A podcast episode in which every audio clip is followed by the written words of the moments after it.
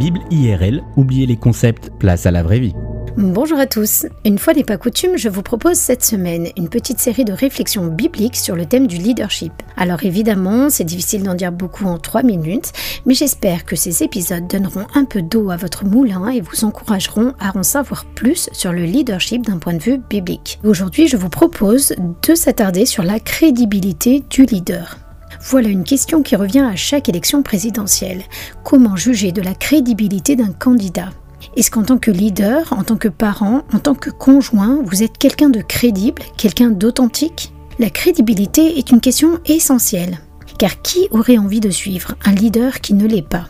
Voici d'après une étude les qualités principales d'un leader crédible et comme on va le voir, ces qualités collent parfaitement à la personnalité de Jésus.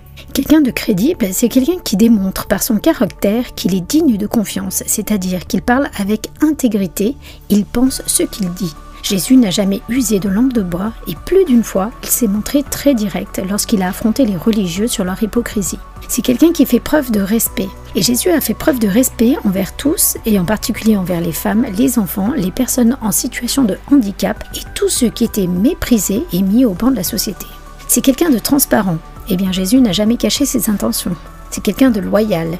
Jésus s'est montré loyal en amitié, même après que Pierre l'ait renié c'est quelqu'un qui produit des résultats. Alors inutile de dire que Jésus produit des résultats depuis plus de 2000 ans.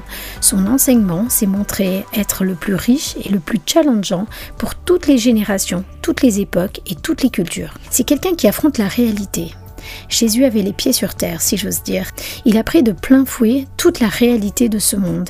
Et la Bible nous dit que rien ne lui a été épargné. C'est quelqu'un qui est clair dans ses explications. Jésus a souvent utilisé des histoires, des paraboles pour se mettre à la portée du plus grand nombre, pour que son enseignement soit accessible à tous. C'est quelqu'un de redevable. Jésus n'a jamais caché sa redevabilité, sa soumission à Dieu le Père. Il n'a rien fait qui n'ait été dans la volonté du Père. Comme on l'a vu hier, Jésus savait aussi écouter avant de parler, il savait faire confiance aux autres en les formant à prendre la suite de son ministère. Lors de son procès, Ponce Pilate va même prononcer ces paroles à propos de Jésus en Luc 23. Je ne trouve rien de coupable en cet homme. Jésus était au-dessus de tout reproche. Il est resté crédible, même aux yeux de ceux qui ne croyaient pas en sa divinité.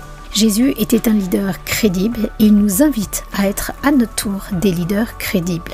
Jésus a su être un leader modèle au service des autres, à l'écoute, et demain nous verrons comment Jésus est un leader qui a su passer le relais. Merci pour votre écoute et à bientôt.